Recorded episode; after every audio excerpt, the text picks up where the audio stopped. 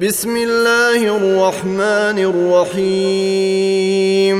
لم يكن الذين كفروا من أهل الكتاب والمشركين منفكين حتى تأتيهم البينة. رسول من الله يتلو صحفا مطهرة فيها كتب قيمة. وما تفرق الذين اوتوا الكتاب الا من بعد ما جيءتهم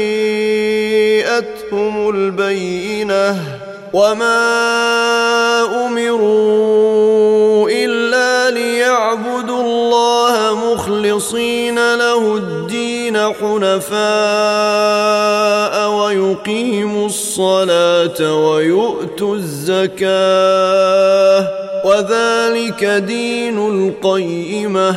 إن الذين كفروا من أهل الكتاب والمشركين في نار جهنم خالدين فيها.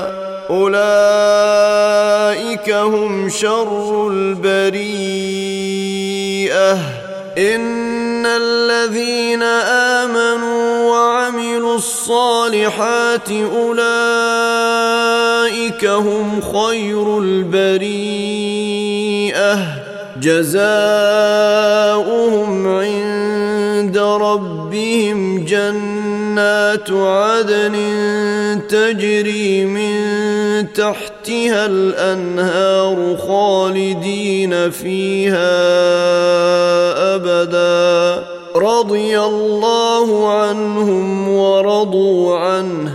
ذلك لمن خشي ربه.